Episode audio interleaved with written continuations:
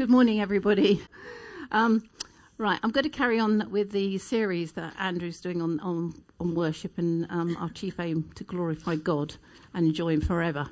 Um, and I'm going to be preaching from John 4 19 to 24. Um, and my aims sounds a bit like a teacher here, but my aims are going to be to give a brief, brief background and history to the passage. Um, um, and then I will the passage that I'm going to be using and, and, and explain that a bit more. Um, look at how we worship today and highlight a couple of things that might hinder us in that progress. All right, that hinder us a little bit in our progress of worship. I can only do a couple because we could be here all day otherwise. So, um, and to give time for worship afterwards, what my, my aim is. Now, on Friday, oh, first of all, how many of you keep special things. Special things that the children or friends have given you and yeah, a lot of you, a lot of you, yeah. I'm exactly the same. I went, I was up on, going up on the loft on Friday. I went into the loft and there was this huge box and it had Jan's special things on it. I thought, well, I might need to do a bit of condensing here.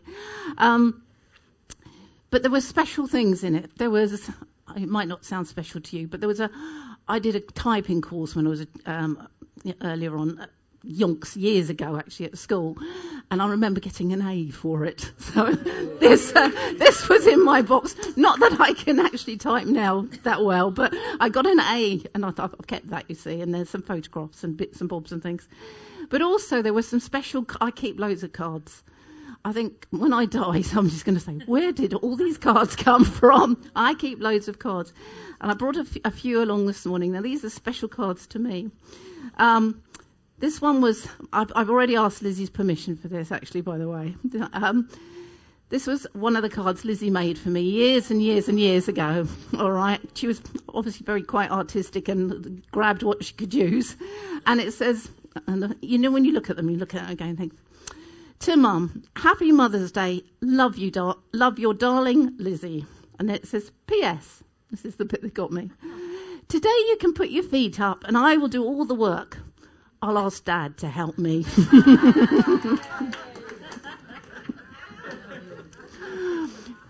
this one was quite funny too because it said, To the best mother I have ever had. So I'm thinking, mm, how many mothers have you actually had? But again, she says, on this Mother's Day, you can put your feet up and I will do all the work. I'll ask Dad to. I think there was a trend here. And this last one was one where she says, um, is it a, a, thing about a Christmas gift? I think she might have done it in um, Sunday school actually years ago. It says, to mum, my Christmas gift the best gift that I could give is to my mum to try and behave for Christmas Day. that would make my mum and dad very happy. From Lizzie. okay. We're, we're going to come back to those later, but just, just so remember. But those, were, they were given to me, and they were given in love, and they were really special to me. And I, obviously, I've kept them, and hundreds others as well. Now, before I go into this passage, I want to give you a bit of a background. Um, it's um, about the Samaritan woman that we're going to be starting off with. Um, many of you have heard the story of the Samaritan, but there might be visitors here or people who have never heard it, so I'm going to give you a little brief background. Um, Jesus was actually going from back to Galilee, all right, when this story starts. He was going back to Galilee, and he was going through Samaria. And on the way to Samaria, he goes to this town called Sychar. There's a map up there. Oh, well, will be a map in a minute. Um, uh, to Sychar.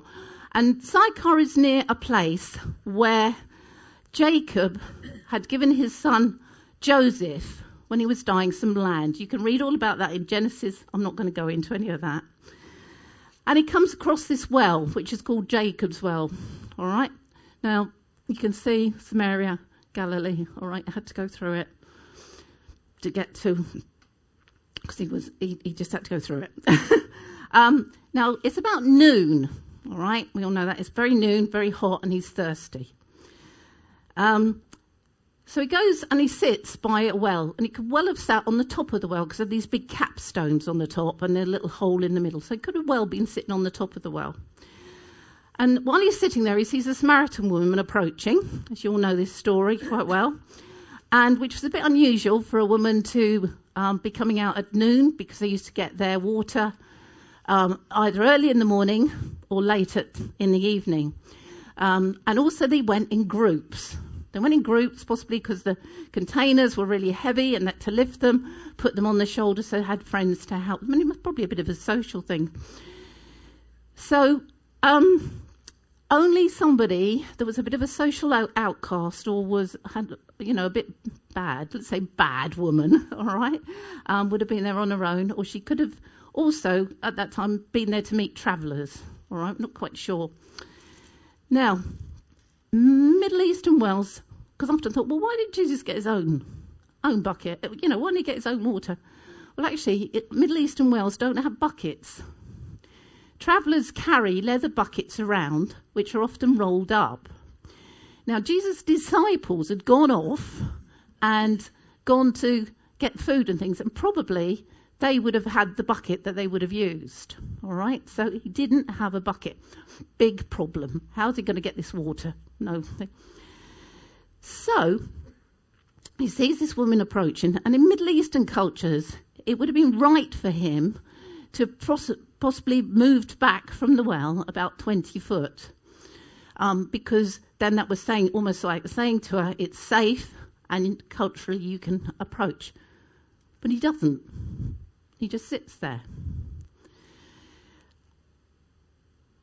And when he, and then out of the blue, he asks her, Can I have a drink of water? I'm thirsty. Now, in doing that, Jesus does four things. He breaks, first of all, the social taboo of not talking to a woman, all right? Especially in an un- uninhabited place. You know, normally they would have had witnesses. Secondly, he ignored the 500 year hostility between Samaritans and the Jews, all right? Um, that, that in itself is a whole history. If you want to go into that, you can, but that's, I'm not going into that detail. So Jesus sets aside the bitterness of the past history by asking for a drink from a Samaritan woman. Thirdly, Jesus humbles himself. All right, he humbles himself to ask a woman to help him um, from her bucket. All right. Now, Jews don't like to be ceremonially unclean. All right, I'm not saying that Jesus was like that, but asking to use have a drink out of her bucket would have made him ceremonially unclean as well. So he's humbling himself in two respects there, but particularly with the woman. Now Jesus elevates the woman's self worth.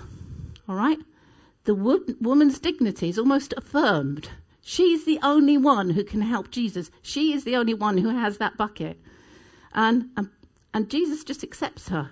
You know, he doesn't ask a question, he just accepts her. So she kind of affirms her. And then Jesus carries on talking to her about living water. Um, I don't think, first, from reading it, it sounds like she doesn't really understand. She doesn't really grasp it. Um, and then Jesus does something. He gives her what's called a word of knowledge. He tells her that she's had five husbands, all right? And the one person that she's with now is not her husband.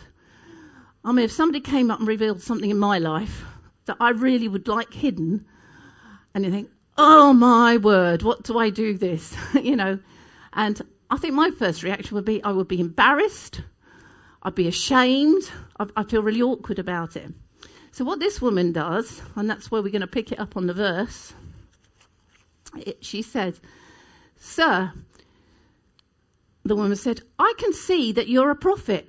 Our ancestors worshipped on this mountain, but you Jews claim that the place where we must worship is in Jerusalem.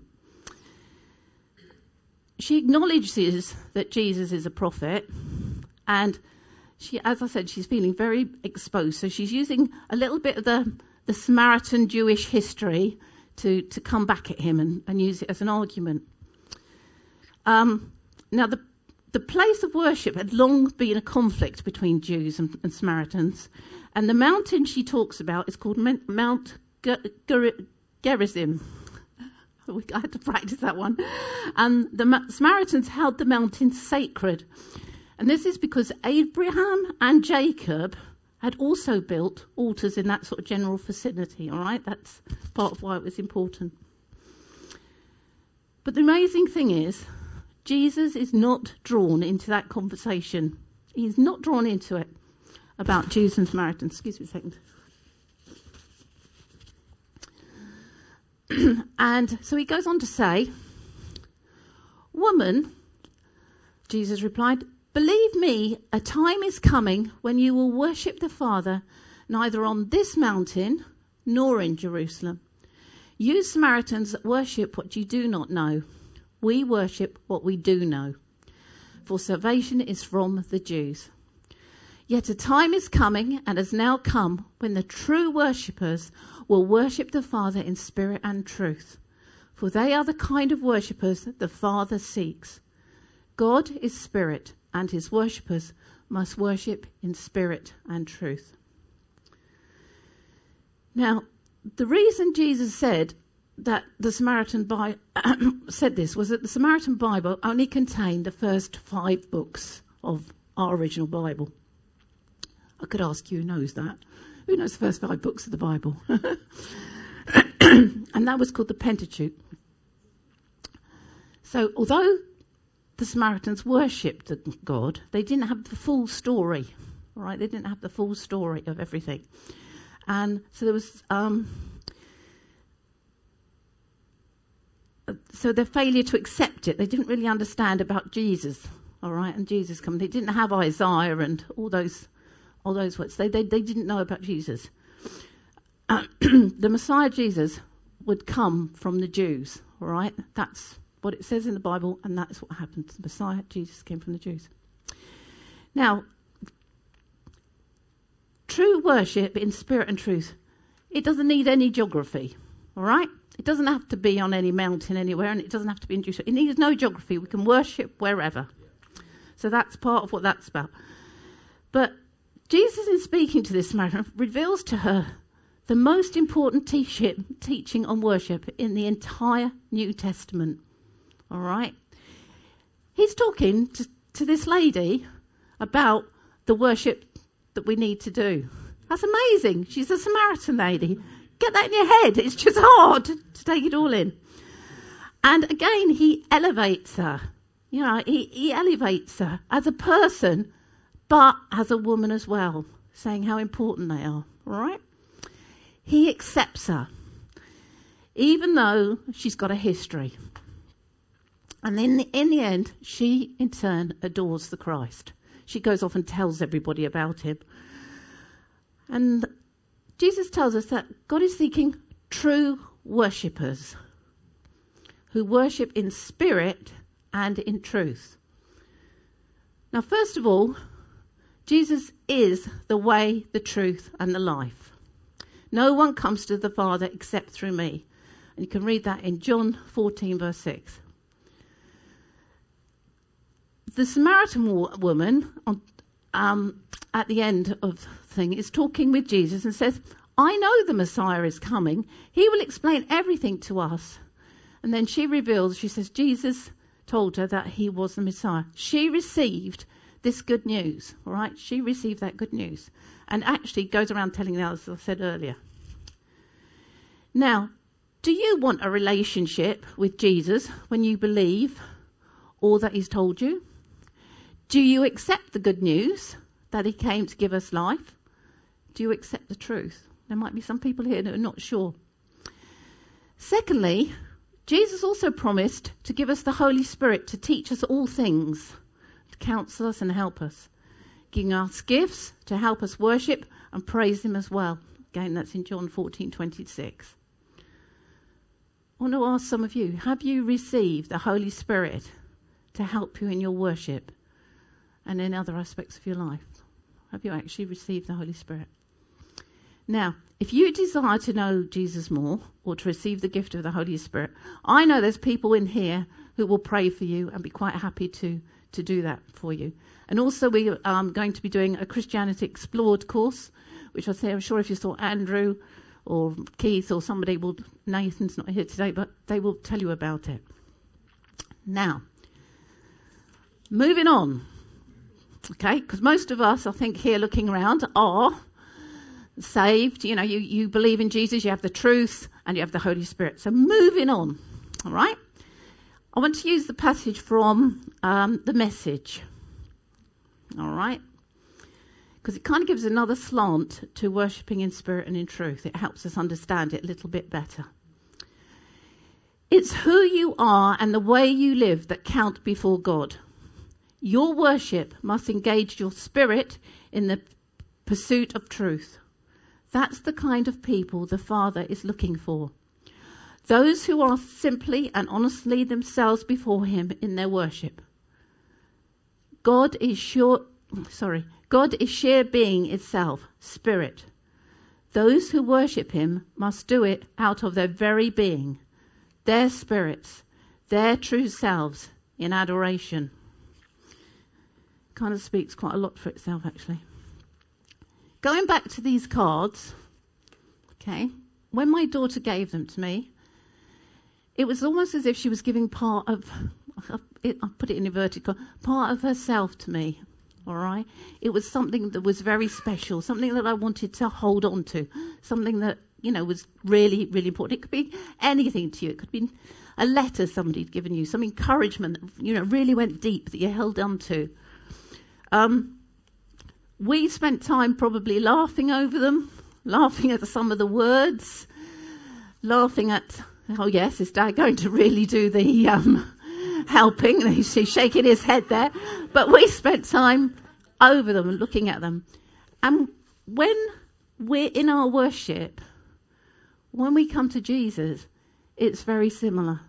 We come, he must feel the same actually as I felt but be- probably better. But, you know, when we go with our worship to Jesus, He takes that on board, He enjoys it, He, he, he, he keeps it, He stores it up almost. All right? If you think of that sometimes when you're worshipping, um, I think, you know, how would I feel if I was receiving this? All right? How would I feel as I gave this to somebody? It often helps us to do that. Um, so engaging our hearts and our minds and the Holy Spirit in our worship, we're being real. All right, we're being real as well. Um,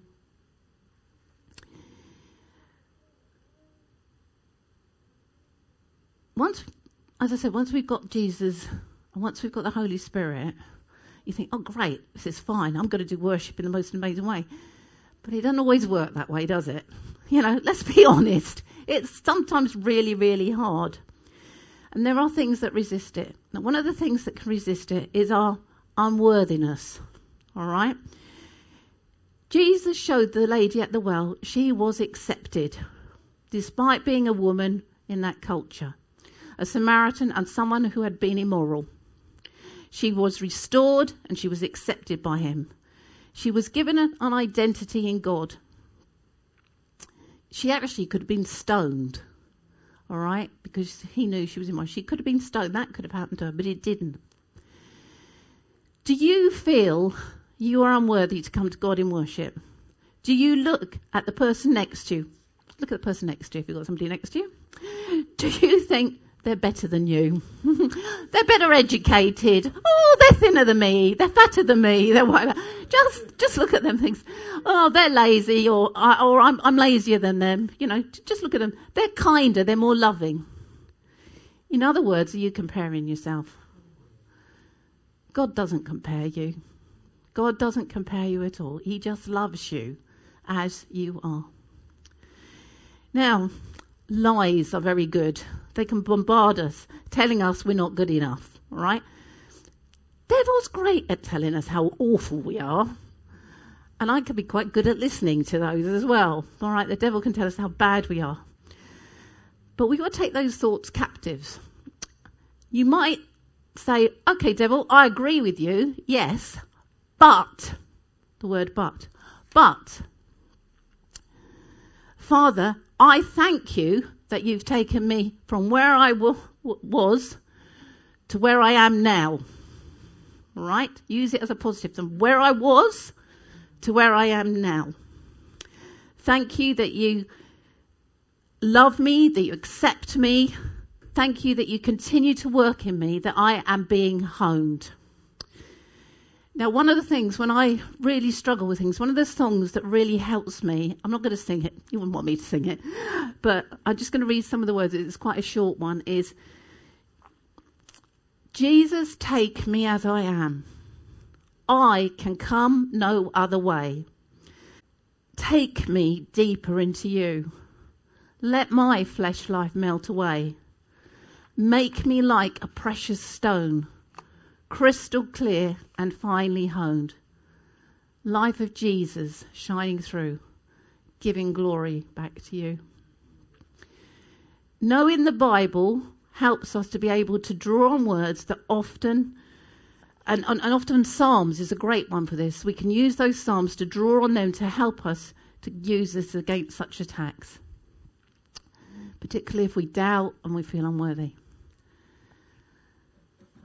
Even some of the worship songs, even if you haven't got a Bible or you know, some of the worship songs you might have learned at school, you can grab hold of those. Use those words to lift you up, to, to, to, to, proclaim realize our worth and give the worship to God. The other bit, which is a bit tied into this, is fear of man. Now, this has nothing to do with my music ability at all. You know, I'm not talking about my music ability in this, but when I was in primary school, I remember, it was a nightmare. I remember being in this huge hall, bigger than this. I remember the name of the teacher being Mr. Meach. His name was Mr. Meach. And he used to come round and he had this box. It was a brown box. I can see it now. And he came around and he used to hand out to each one of us a recorder. No health and hygiene there, believe me. Don't know who'd sucked on it the week before, but you just got this recorder. They weren't cleaned. Now, we used to have to play a note or a tune. I don't know if any of you remember that horrible tune, London's Burning. London's Burning. I used to hate London's Burning. I could never, ever, ever get my fingers the right way round on the right notes. I don't know, I seem to have a mental block somehow, right way round, right notes, or anything. And we used to have to play, you know, he used to go along, listening along the line, and thinking, oh, good grief, can't do this, can't do this. So I pretend, sorry if I lost it because it was off my ear, sorry. Okay. I, um, I used to pretend. I used to pretend that I was blowing this recorder. I used to think, yeah, I was pretending. Um, consequently, I can't read music.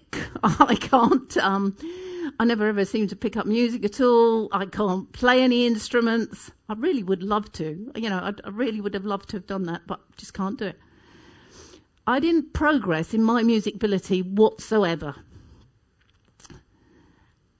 because I had a fear of being laughed at, of what people thought of me. That's what stopped me learning that instrument. And I don't see any of those people now. That's the thing. I don't see them. I don't even know where they are now. But that stopped me. I did not progress. Is your fear of man and what they are thinking of you stopping you making progress in your worship with Jesus? Just leave you to think about that. Is it stopping you? Is it because you're thinking what they think of you when you you worship. Probably they're not thinking anything of you. All right? I'm being a bit whatever if I say I think some men might find aspects of worship a little bit difficult. Okay, but I won't go into that too much. Um, I think because sometimes sing about love and whatever is not always a manly thing in some respects. So um, I think you might find a thing. But I'd want to challenge you, men. I bet you'll sing at football games And I bet you'll worship the team. And I bet you'll shout and scream for them. Is your God more important? Is God more important to you? Another thing we, that can res- resist our worship is when we find things really difficult. You know, when we go through the difficult times. Not just like if we start badly on a Sunday morning, you know, the baby's needs changing for the third time, or or um, you step in a puddle on the way to work. Not those sort of things, but well, those do, don't help. But when things get really difficult, when it involves illness, death um, of a loved one, problems with our jobs, problems in our relationships, um, and our family, you know, they cause us to really struggle. You come here and you think, oh, I can't do this. I know there's been a few times I've stood and secretly hidden my head and allowed my hair to come down like this and wiped away a few tears because I found it very difficult to worship. Or I got choked up and I thought, I can't get the words out. But I've tried to progress and push through. The song 10,000 Reasons, I'm so, sure some of you know it, um, by Matt Redman. It's an amazing song. And it's talking about praising in the evening, in the morning, and, and whatever. And he's brought out a book about it 10,000 Reasons. And he shares people's stories in this. People that have really struggled with things in their life. And I mean, really struggled. Um, there's people there that have been executed, but as they've gone to be executed, they've been singing that song, 10,000 Reasons.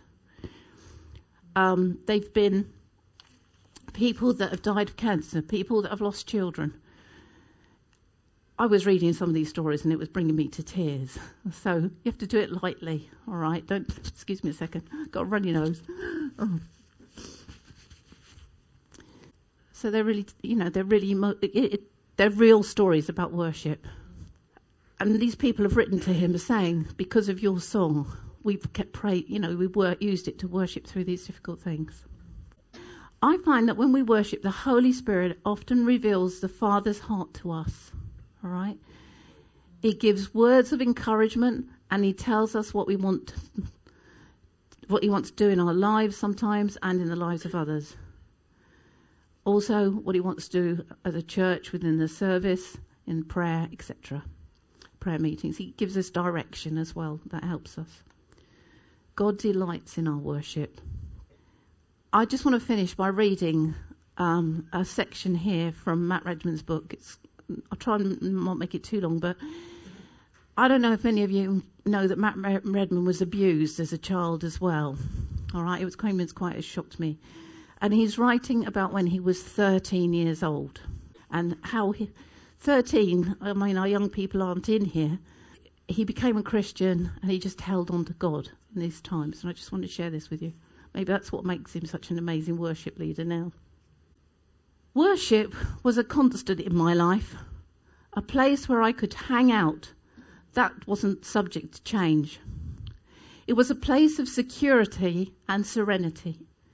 It was the place where I knew I could find Jesus, ruling and reigning over my life in love and stability. He was the unshakable one, the same yesterday, today, and forever. There with him, I finally felt as though I could breathe. And though I didn't understand why I was being abused, somehow these worship songs reminded me that I had, I had not been abandoned. Worship provided me with the chance to, to quieten the fears and anxieties and instead to focus on God. And it taught me a valuable lesson. Even though worship is not about us, and it's not primarily for us, in the kindness of God's economy, worship helps us. Something happens when we open our hearts to God in praise. It's as if we give Him a special welcome to work deeply within us and open up His heart to us. Worship isn't just the act of uploading our praise and devotion to God, there's a simultaneous download too. We get a reminder of who God is, a revelation of his grandeur and grace. It's the sort of transfer that enriches our hearts and refreshes our souls. As John Piper once put it, worship is a feast of the glorious perfections of God in Christ. You know, this is a really good book if you're struggling with worship to have a read of. Honestly, it is. I want to ask you the question what holds you back? What holds you back? Stops you giving glory to God? What holds you back? Is it fear of man? Is it. Uh, no, that fear of man is really nothing if you think about it. Okay? I'm going to ask the band to come up. What I want, want to do really is, I want, as I said, I wanted us to have time to worship. This is about worship. I could have gone into loads more detail, but I felt God say, This is about worship. Let's worship.